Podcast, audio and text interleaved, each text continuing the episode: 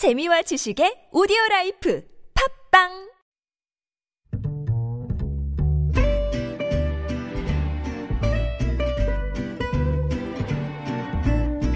Good evening, everyone. Welcome to the evening show. 25년 전 오늘 오후 5시 57분 서울 서초구에 위치했던 삼풍백화점이 무너졌습니다. 당시 사고로 502명이 숨지고 937명이 다쳤는데요. 참사 현장에서 살아남은 생존자들은 여전히 씻을 수 없는 상처를 안고 살아가고 있습니다. 삼풍백화점 붕괴 사고, 뇌물로 불법 용도 변경의 부실 시공, 안전을 무시한 무리한 구조 변경이 원인이었죠. 그야말로 인재였습니다. 2020년이 됐지만 그때보다 나아졌냐고 자신있게 말을 못하겠습니다. 얼마 전 40명에 가까운 사망자를 낸 경기 이천 물류 창고 화재 사건도 인재였고요. 이제 뒷북 대응은 정말 그만 보고 싶은데요. 우리 청취자 여러분도 같은 마음이실 거라 생각합니다. 김지윤의 이브닝쇼 시작합니다.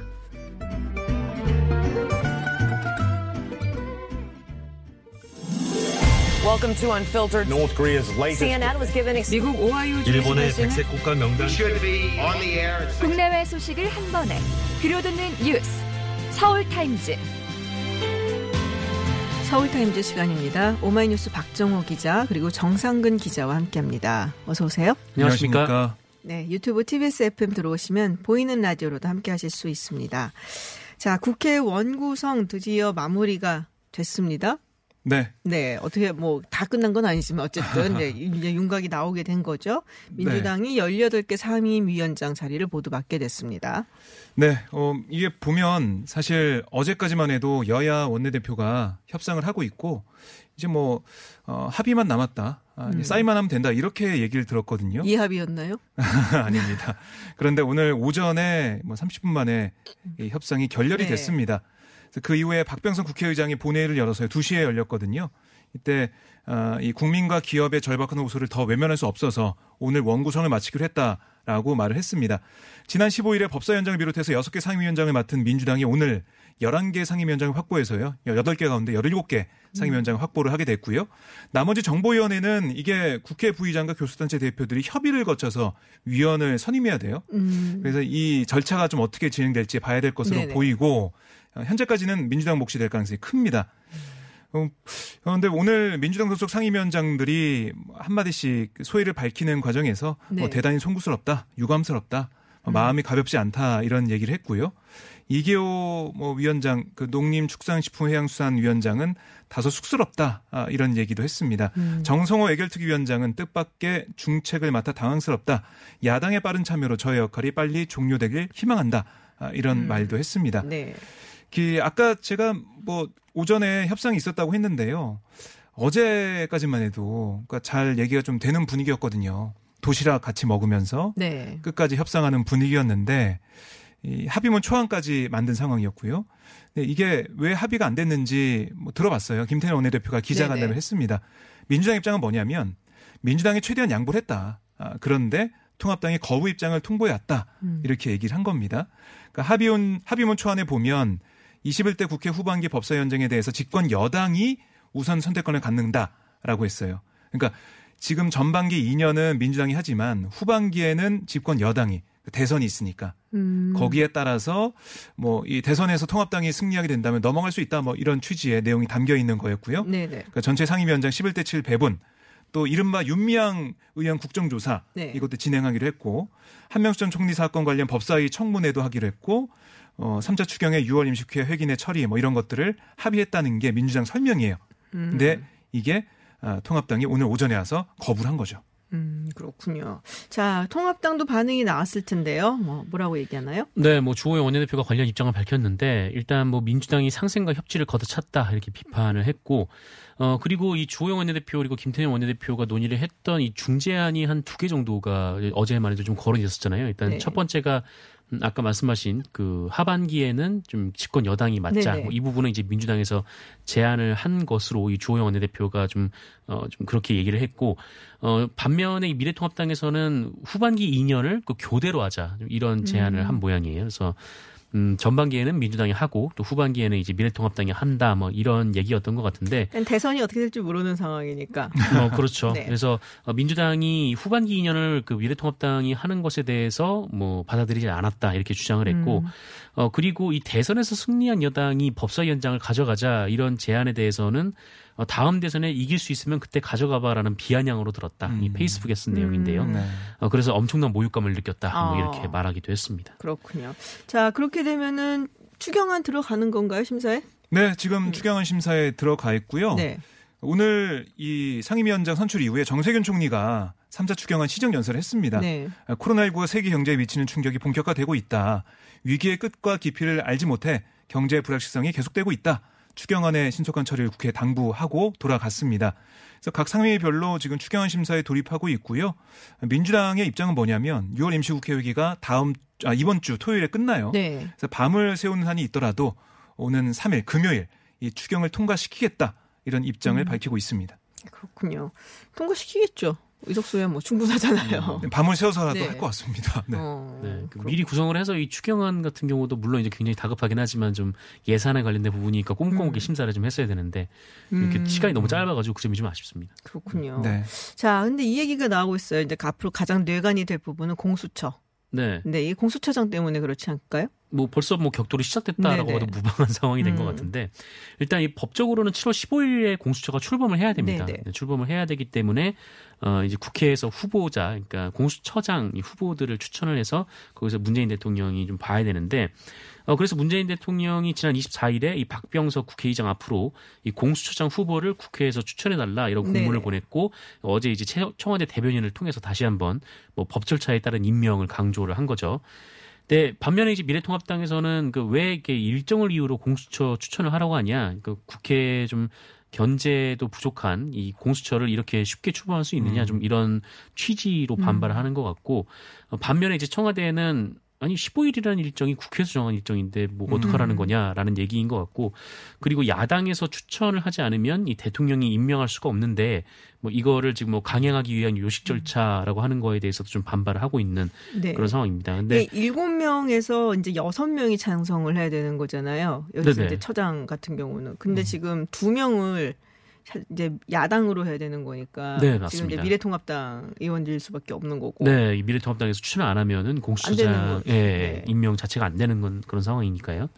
음. 근데 이제 여당에서는 지금 이제 공수처법 개정안을 준비 중에 있거든요. 그래서 국회의장이 교수단체를 지정을 해서 그 위원 추천을 요청을 할 수 있도록 하는 법안인데 이 통합당이 추천위원을 내지 않고 계속 시행 시간을 지연을 할 경우 네. 어, 이를 이제 무력화할 아. 예, 그런 좀 법안을 지금 준비 중에 있는 상황입니다. 어, 그러면은 통합당이 찬성하지 않아도 공수처장을 임명하도록 네. 추천을 할 수 추천해서 예, 법에서는 수 이제. 공수 그 교수단체가 그래서- 교수단체가 네. 이제 추천하게 돼 있는데 네, 그렇죠. 어, 국회의장이 이 교수단체를 지정을 할 수가 있다라는 거죠. 그렇게 되면은 음 그게 그렇게 어디로. 할까요? 그러면은 네. 네. 뭐, 그, 뭐 듣고 보겠죠, 뭐. 네. 음, 그렇군요. 그러니까 백혜련 의원안을 보면 기한을 정해가지고 그때까지 꼭 추천 위원 명단을 내라 아, 이렇게 요청을 한다는 거예요. 그래서 압박을 가하겠다는 건데 이게 어떻게 될지는 좀 더 봐야 될 것 같습니다. 음. 네. 알겠습니다. 자, 추미애 법무부 장관 그리고 윤석열 검찰총장을 굉장히 심하게 좀 비판을 했었죠.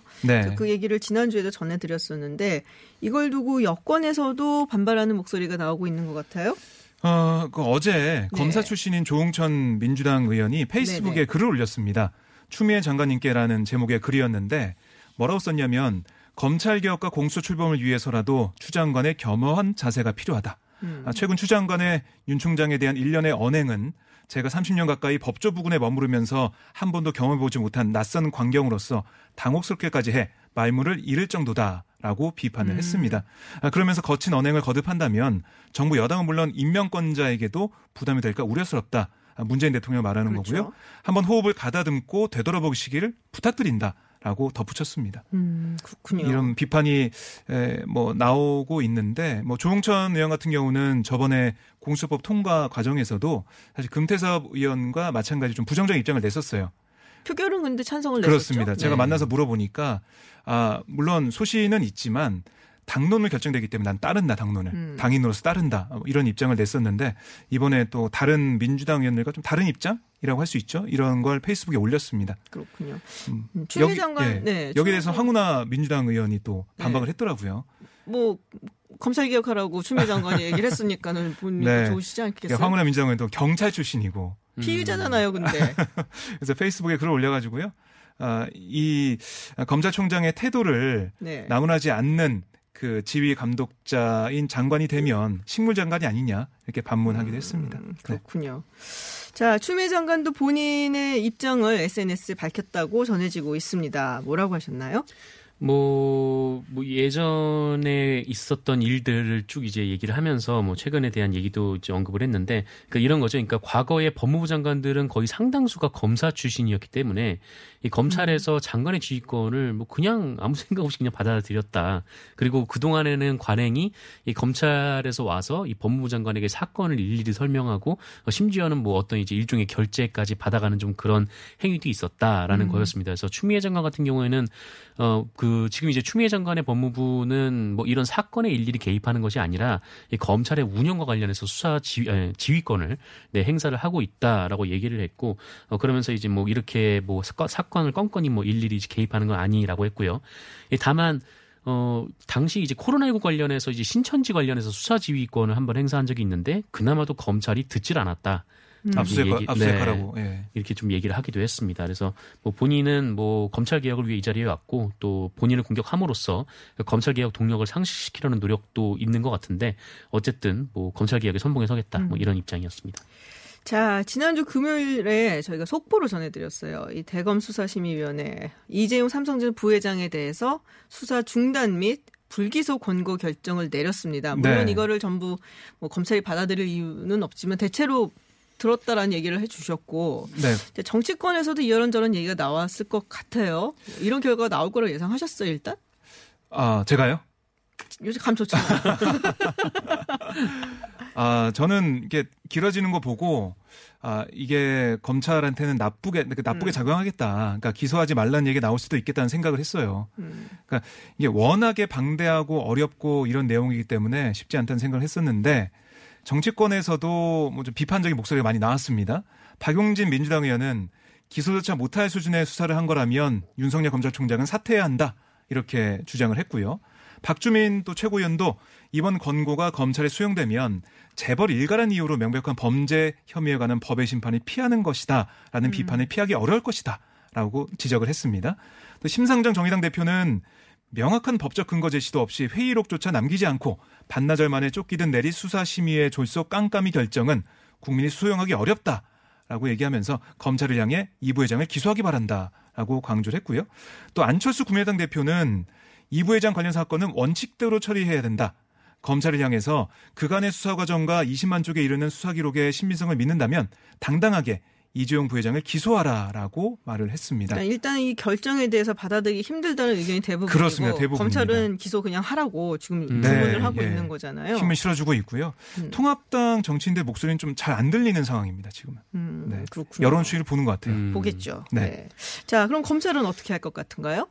네, 뭐 이번 주 중에 기소 여부를 결정한다라는 얘기만 있고 뭐 구체적으로 뭐 어떻게 할 것인지는 아직 나오진 않고 있는데 뭐 다만 그 오늘 그 이재용 부회장 등에 대한 이 공소장은 뭐 준비를 하고 있는 상황 음. 이런 보도가 나왔어요. 근데 다만 이것이 이제 수사심의위가 열리기 전부터 뭐 준비를 해왔던 거니까 사실 기소 생각을 하고 있었으니까 이제 공소장을 준비하는 건 뭐 당연한 일이었는데 뭐 어쨌든 뭐 서류는 사실상 뭐 준비가 되고 있는 상황이고 결정만 하면은 바로 이제 그 서류를 낼 수 있 도록 좀 그렇게 구성을 하는 것 같습니다. 근데 다만 지금 뭐 이 수사심의위 결정이 이렇게 나온 상황이기 때문에 이 검찰로서는 굉장히 고민스러운 네, 음. 그런 상황일 것 같습니다. 그러니까 지난 9일에 법원이 이재용 부회장 구속영장을 기각했잖아요. 네. 뭐 결론은 기각이었지만 그 내용을 보면 어떤 부분이 있었냐면 사건의 중요성에 비춰서 피해자들의 책임 유무 그리고 그 정도는 재판 과정에서 충분한 공방과 심리를 거쳐 결정하는 게 타당하다라는 얘기를 했어요.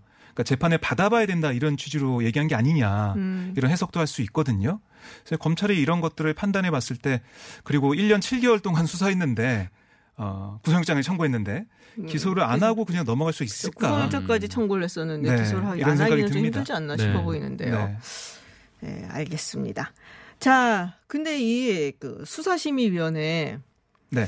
어, 사실은 이제 잘 모르는 분들도 많고 이 네. 부분에서 어떻게 선정이 돼서 어떤 분- 생각을 가진 분들이 여기서 들어가서 이런 결정들을 음. 내리는 것인가 여러 가지 좀 뭐 얘기들이 있는 것 같아요. 그래서 이 부분에 대해서도 조금 우리가 얘기를 해봐야 되지 않나 공론화를 해봐야 되지 않나라는 생각들이 음. 좀 들고 있는 것 같은데 음.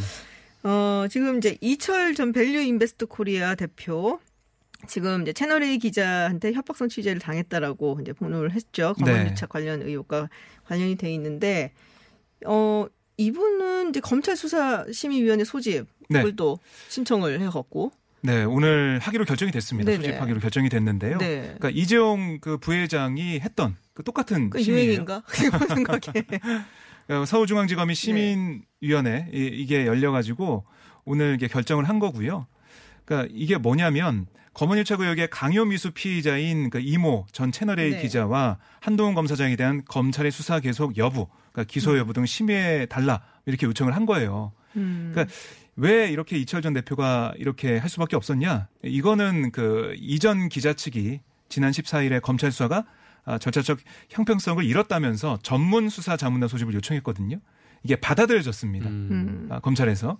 그래서 여기에 좀 맞불 성격이 아니겠느냐 이런 생각도 아. 좀 들고 있는데 이 전문 수사 자문단의 판단을 받는 아, 이모 기자가 있는 반면에 이철 전 대표는 그럼 나는 우리 그 250명 정도 되는 풀이 있는 거거든요. 네네. 그럼 학계나 언론계나 뭐 법조계나 다양한 분야에 있는 그 전문가들의 판단 받아보겠다 이렇게 나온 거예요. 음, 본인의 지금 혀- 그 관련된 재판을 얘기하는 건가요? 그렇습니다. 아, 그러니까 피의자 그러니까 이모 전 기자와 한동훈 네. 검사장에 대한 검찰 수사 여부 거기에 대해서 나는 이 수사 심의에서 판단받아 보겠다라고 한 거고 음. 그 이모 기자 측은 전문 수사 자문단 여기서 받아보겠다 한 거예요.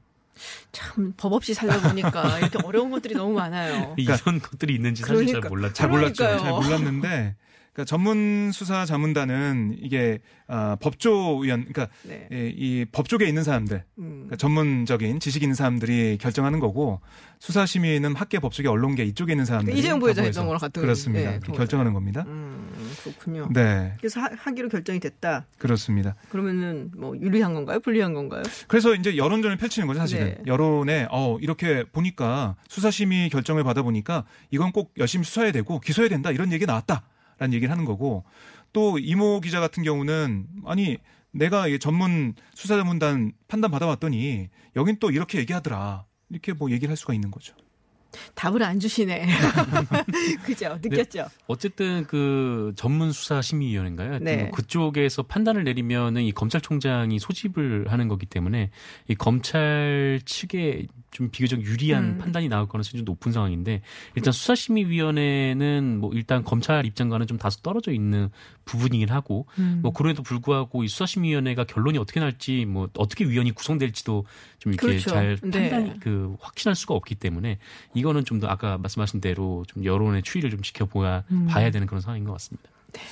반면 전문 수사자문단 같은 경우는 이게 서울중앙지검 수사팀에서 어, 좀 반대하는 입장을 좀 냈었죠. 음. 어, 우리가 수사 열심히 하고 잘할 수 있고 구속영장 청구한다고 했는데 그걸 다 막고 이렇게 전문수사 자문단에 넘기는 거는 좀 문제가 있지 않냐 이런 얘기를 하고 있습니다. 알겠습니다. 법을 잘 지키고 살면은 그러니까 참 네. 편할 텐데 말이에요. 다들 다들 편할 텐데. 네. 자, 다음은 제주항공 그리고 이스타 항공 이야기입니다. 이상직 의원, 어, 더불어민주당 이상직 민- 의원이 그 논란의 중심에 있는데 이게 사실 지난주부터 얘기가 나오긴 했었어요. 네. 자녀분들이 너무 어린 나이에 음, 이스타 홀딩스의 이제 대주주라고 해야 되나요? 100% 지분을 다 가지고 있습니다. 자녀들이. 아, 그러니까요. 그- 그래서 이게 이제 증여세를 피하기 위한 것이 아니었겠느냐라는 음. 이야기들이 나왔었고 왜냐하면 이 이스타홀딩스가 3천만 원 자본 회사인데 이게 100억을 어디서 돈을 들여와서 지금 이스타 항공에 이제 주주를 산 거잖아요. 네. 네. 네. 근데 지금 이제 제주항공하고 인수합병 이야기가 오가고 있는데 야 이게 540억 규모라고 하고요. 근데 이게 스톱됐다. 올 스톱됐다는 얘기가 또 있어요. 어, 네, 맞습니다. 그래서 지금 뭐 어쨌든 이게 제주항공이 이스타항공을 인수한다라는 소식이 알려지면서 이게 논란이 시작이 된 거예요. 왜냐면은 음. 그쵸. 이렇게 되면은 제주항공이 그 지분을 가져오지 않겠습니까? 네. 그 지분을 가져오게 되면은 어, 이 이스타의 대주주가 이스타 홀딩스니까 이스타 홀딩스의 또 주주들이 그 두 자녀란 말이죠. 그렇죠. 이 두 자녀가 이제 그 돈을 좀 많이 받게 돼요. 근데 이 문제는 지금 이스타항공에서 그 임금 체불이 지금 240억 정도가 나 있고 어이구. 지금 이스타항공이 이거를 해결할 의지가 있는 것인가라는 그런 궁금증이 지금 나오고 있는 상황이라는 거죠. 그래서 음. 이 회사가 그냥 제주항공에 뭐 회사를 넘기고 뭐 자기들은 이 임금 체불에 마치 책임이 없는 것처럼 손을 털고 그 자녀들은 돈을 많이 버는 거 아닌가라는 음. 의혹이 여기서 이제 다 시작이 된 건데 네. 어쨌든 말씀하신 대로 지금 이스타 홀딩스가 이 이상직 의원의 자녀가 100% 지분을 소유를 하고 있고 또 이상직 의원은 그동안 자기는 이스타랑 상관이 없다. 이스타 지분이 하나도 없다라고 얘기를 하면서 자녀가 있잖아요. 네, 근데 뭐 이스타 임금 체불 문제에 대해서 네. 뭐 관여할 수 없다라고 했는데 음. 알고 보니까 이 이상직 의원의 자녀들이 이스타 홀딩스를 근데 가지고 나이가 있던 너무 것이죠. 어려요. 26살, 17살 때 가졌다는 건 이거는 돈을 벌 수 있는 나이는 아닌 거잖아요. 그렇죠. 그 경제 활동이 네. 없었고 이 두 자녀가요. 그리고 이스타 홀딩스가 뭘 생산해서 파는 회사도 아니었기 때문에 그렇죠. 대체 이 3천만 원 자본금으로 100억 원에 이르는 이 이스타 차익금은 어디서 항공의 갖고 왔냐. 네, 주식을 어떻게 샀느냐 뭐 이 부분이 가장 좀 의문이었던 거죠. 네. 그래서 게다가 또 이스타 홀딩스 같은 경우에는 비상장이기 때문에 이 관련 아. 정보가 또 제대로 공개가 되지 않았고 어 그래서 이 회사 설립 이후에 아들 딸이 또 얼마나 벌어갔는지도 지금 모르는 상황이고 음. 뭐 어쨌든 이 회사에 손을 뗐다가 뭐 낙선후 이제 사내이사로 복귀는 하긴- 했지만 네. 이상질 의원도 계속 이 회사 경영에 개입한 정황이 있다고 언론에서. 보도가 나온 좀 그런 상황이었어요. 그래서 이게 논란이 계속 점점 불거지고 좀 뭐 논란이 확산될 것으로 보이자 그 이상직 의원 측이 어, 아들과 딸이 가지고 있는 이스타 홀딩스의 지분을 모두 이제 회사에 헌납하겠다 음. 이렇게 얘기를 했는데 뭐 어쨌든 이 입장도 그 이스타 측에서 발표를 했거든요. 그러니까 아. 이스타랑 관계가 없다라고 했는데. 그 이스타의 경영본부장이 이 얘기를 발표를 했어요. 그래서 어, 이것도 좀 논란이 되고 있는 그런 상황입니다. 그렇군요. 아, 어마어마한 돈입니다. 아, 참. 그러니까요. 우리 박정우 기자가 이렇게 네. 약간 이렇게 넋을 놓듯이 몰아보고 있는데 제 딸 생각을 했습니다. 아, 제 딸은 물려줄 게 없는데. 네. 아, 좋은 아빠잖아요. 네. 그래도. 스타크래프트를 네, 시리얼 넘버를 물려주시죠. 네, 다음 이야기는 이, 아, 또 안타까운 이야기죠. 아이들 이야기예요. 집단 음. 식중독 사건 저희가 전해드린 바가 있었는데, 자, 지금 안산 유치원 압수수색을 진행을 했습니다. 경찰이. 네, 그렇습니다. 뭐가 근데 제대로 좀 잘 나왔을지가 걱정이 돼요, 사실. 분석을 해봐야 되는데요. 네. 그러니까 이 어제 유치원 학부모들이 네. 식품위생법 위반과 업무상 과실치상 등의 혐의로 유치원 원장을 고소했어요. 음. 그 고소장 내용을 보면 증거 인멸에 대한 내용이 있거든요. 우려가 된다. 증거 인멸 우려가 된다. 그거. 그렇습니다. 네. 그래서 그걸 보고 이제 경찰이 오늘 압수수색을 했어요.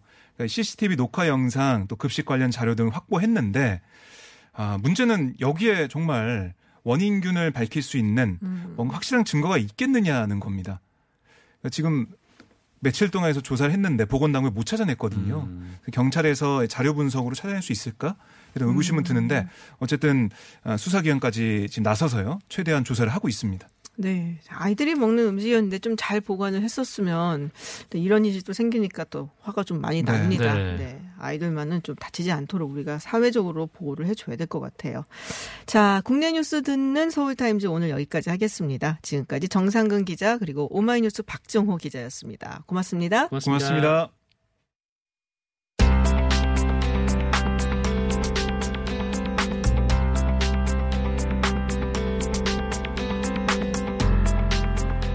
네, 앞서 오프닝에서도 말씀드렸다시피 25년 전 오늘은 삼풍백화점 붕괴 사고가 발생한 날입니다.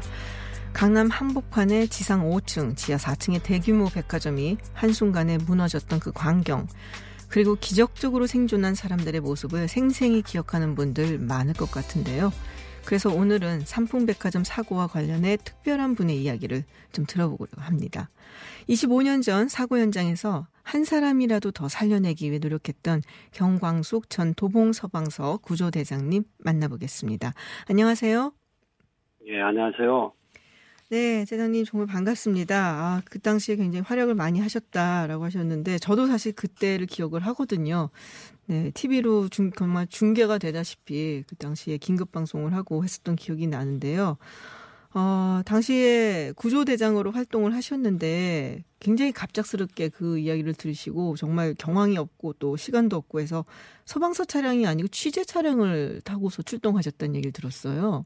아, 그거는 저기 조금 이게 이제 그 와전된 얘기고요. 와전됐군요. 네. 예, 제가 그 소방서에 근무를 하고 있던 상황이었으면 네. 출동차로 예, 저희들 출동차로 출동을 했을 겁니다. 그런데 어, 그 당시에 119 구조대가 만들어지고 119 구조도의 활동과 관련되는 구조 인명 구조 활동에 대한 전문 지식이 필요한데 네. 그런 그 자료들이 많이 부족했어요. 그래서 그 당시에 그 광화문에 있는 교보 빌딩에 그 어떤 책자를 좀 이렇게 확인하기 위해서 나가. 있던 차에 예, 그 연락을 받았고요.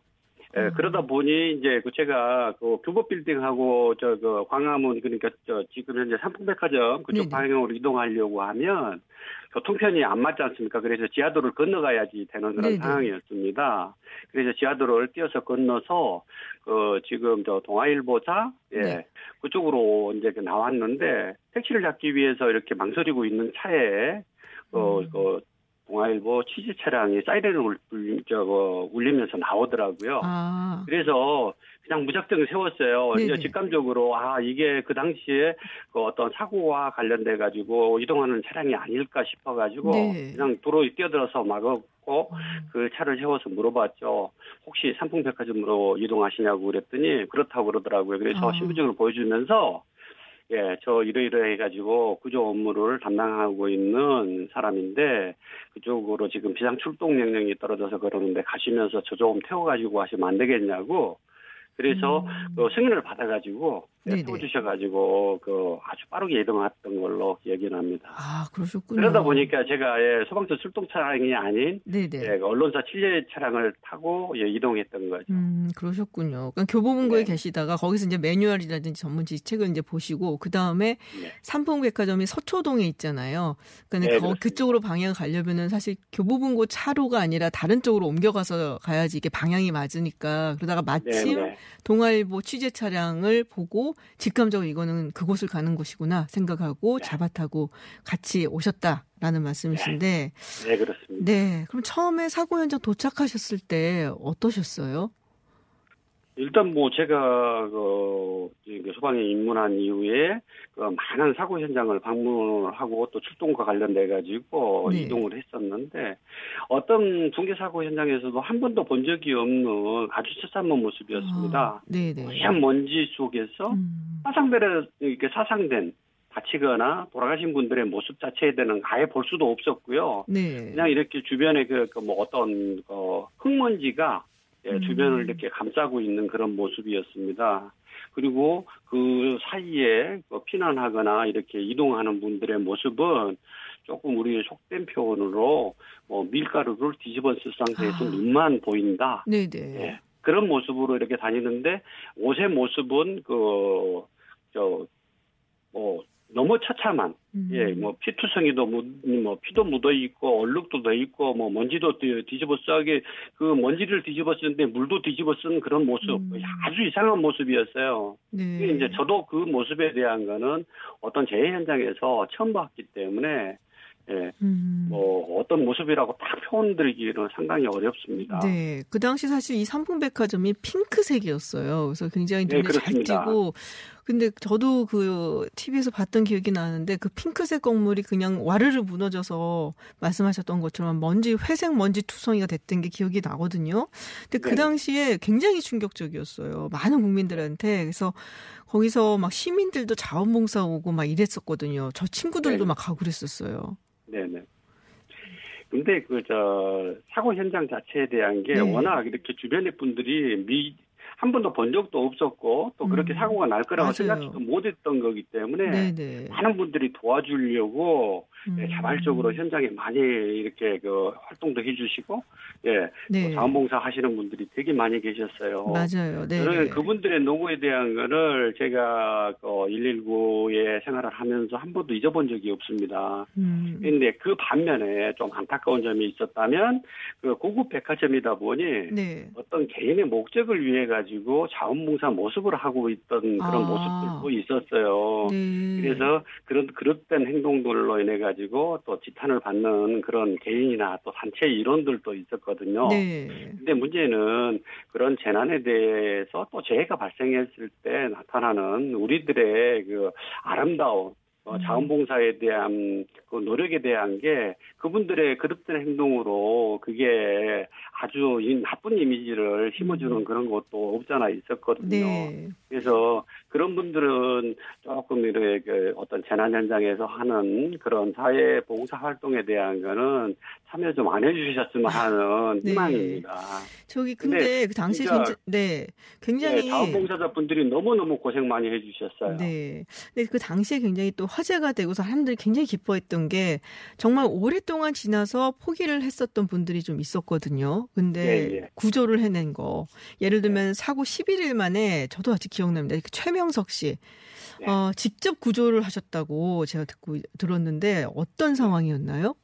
일단 차명석 씨 그 저 구조에 네. 대한 거는 그 당시에 이렇게 구조대가 각 섹터를 이렇게 나누어서 그 인명 검색을 하고 있었습니다. 그래서 네. 어, 제 기억으로는 그 저 강서 구조대로부터 제가 그때 인계를 받아가지고 저희 팀이 이제 세 개 팀으로 나눠가지고 이렇게 부분적으로 예, 하고 있었는데 한 개 팀에서 무전으로 연락이 왔어요. 네. 회장님 잠깐 현장으로 와주십시오. 그 이제 제가 이제 같이 안 있고 약간 떨어져 있었거든요. 네네. 떨어져 있는 게 각 대에서 일어나는 안전과 관련되는 부분을 같이 있으면 그거를 주변에서 일어난 안전 위험에 대한 거를 파악을 못 하거든요. 음. 그래서 약간 저는 좀- 좀 떨어져 있는 거죠. 네네. 그래서 주변 환경의 변화에 대한 거를 빨리빨리 알려드려야 되니까 그러는데 한 개 팀에서 저한테 그렇게 연락이 왔습니다. 그래서 무슨 일이냐 그러니까 급히 와주셔야 된다는 거예요. 그래서 네. 직감적으로 뭐가 있구나. 아하. 그래서 이제 예, 그거를 무전으로 안 물어보고 쫓아갔던 거죠. 그 무전이라는 것 자체가 네. 어, 공통 무전망을 같이 쓰고 있기 때문에 거기서 어떤 표현이 나오게 되면 갑자기 집중적으로 그쪽으로 많은 인원들이 이동을 하면서 네 네. 그걸로 인해서 다른 또 2차적인 재해가 나타날 수가 있습니다. 음. 그래서 제가 그 현장으로 가서 이제 보니 그 사람 목소리가 들리는 것 같다는 아, 거예요. 그렇군요. 그렇군요. 그때 상태가 어땠나요, 최명석 씨가? 예, 최명석 씨 분은 일단 목소리 자체도 그렇고요. 네. 아주 또렷또렷했어요. 그리고 본인이 이름이 누구냐고 물어봤더니 제가 네. 예, 최명석이라고까지 대답을 했고요. 제말 음. 잘 들리냐 그랬더니 예, 잘 들린다고 얘기했고요. 네. 예, 그래서 거기에서는 굉장히 고물적으로 이렇게 아. 저희들이 활동하는데 힘, 큰 힘을 얻었던 거죠. 그렇군요. 구조하셨을 때 뭐 전부 다 모든 국민들이 다 기뻐하고 또 이게 굉장히 긍정적인 분이었던 걸로 제가 기억을 하거든요. 그러니까 아 네, 저렇게 맞습니다. 긍정적이고 희망을 잃지 않으니까 결국에 구조가 됐구나 정말 다행이다라는 생각을 많이 네. 했는데 네. 당시 정말 많은 분들이 희생됐었어요. 그럼 네, 그 당. 끝나고 나서 참 구조 작업을 마친 다음에도 트라우마도 많으셨을 것 같고 굉장히 또 아쉬운 점도 많으셨을 것 같은데 어떠셨습니까? 저 같은 경우는 그 최명석 씨 구조하기 전입니다. 한 네. 3일째 정도 되는 걸로 이렇게 기억이 나는데요. 그때 여자분의 목소리를 제가 들었어요. 네. 근데 사실상 이렇게 갇혀 있는 분들은 날짜의 개념 자체가 모르지 않습니까? 그렇죠. 시간이 얼마나 흘러갔는지는 모르는데 어 목소리를 듣고 구조를 해드릴 테니까 조금만 기다리십시오. 좀 참으셔야 됩니다라고 얘기를 하는데 유독가스가 자꾸만 올라온다고 그러시더라고요. 그래서 유독가스를 가급적이면 숨을 최대한으로 줄이셔야 되고 제가 물어보는 말을 위해는 대답하지 마십시오. 네네. 그리고 나서 집에서 가족들이 기다리니까 돌아가셔야 됩니다. 저희들이 구조를 해드리겠습니다 하는데 그 목소리가 조금 지나고 나서 끊어졌어요. 아, 이 결론적인 거는 제가 어, 능력이 부족해서 그랬는지 아니면 저희들이 활동을 소홀히 해서 그랬는지는 모르겠지만 그분을 구조하는데 그 인원을 더 많은 세 배 정도 되는 인원을 지원을 받아가지고 그 목소리 나는 지금처럼 첨단 장비가 있던 시절이 아니거든요. 네네. 그래서 그 목소리 방향을 찾아가지고 구조 활동을 했음에도 불구하고 생존자는 구조를 못했고요. 나중에 그 세 분의 시신을 발견을 했는데 그 중에서 그 상태가 제일 좋았던 분이 한 20대 중반 정도 되는 거기 저 백화점 직원 모습이며 한 분이 계셨어요. 네. 아마 그분의 목소리가 아닐까 그렇게 생각을 하는데 그걸로 인해 가지고 저 같은 경우는 트라우마가 네. 있어서 상당히 많은 시간에 대한 거를 예, 네. 어떤 정신과 치료도 받았고. 또 한편으로는 어 삼풍백화점 얘기하면 그분에 대한 죄책감, 예, 죄스러움 그런 걸로 가지고 어, 보이지 않는 아픔과 고통을 받고 있습니다. 그렇지만 이겨내야 되겠죠. 또 다른 분들의 또 그런 상황이 일어난다고 하, 왜 어- 사고는 일어나면 안 되겠지만 그런 사고가 날 때 이겨낼 수 있는 어떤 그런 지식에 대한 거를 제가 아는 부분을 다른 분들한테 전달을 해드리려면 네. 죽을 때까지는 저는 어, 제 역할은 해야 되지 않겠습니까? 35년 동안 알았던 거를 그냥 사장시키기는 너무 아깝지 않습니까? 네. 자, 우리 네, 대장님께서 미처 구해드리지 못한 희생자에게 죄책감을 느낀다고 말씀을 하셨는데요. 어, 저희가 생각하기에는 대장님께서 영웅이십니다. 그래서 많이 힘드셨던 어, 시간을 보내셨던 걸로 저도 들었는데 어, 아파하지 마시고요. 우리들의 영웅이란 점 꼭 기억을 하시고 그리고 저희가 얼마나 감사를 드린지도 알아주셨으면 합니다.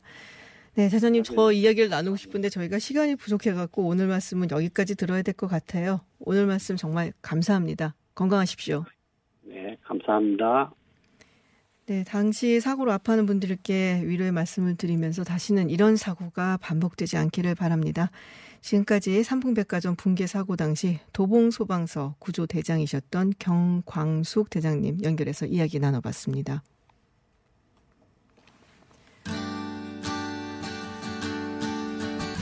네, 잠시 후 3부 여론조사들에서는 인국국 논란이 대통령 지지율에 미친 영향은 어떤 것인지 그리고 갈수록 격화되는 윤석열 검찰총장 그리고 추미애 법무부 장관 갈등 여론에 어떤 영향을 미칠지에 대해서 이야기 나눠보겠습니다.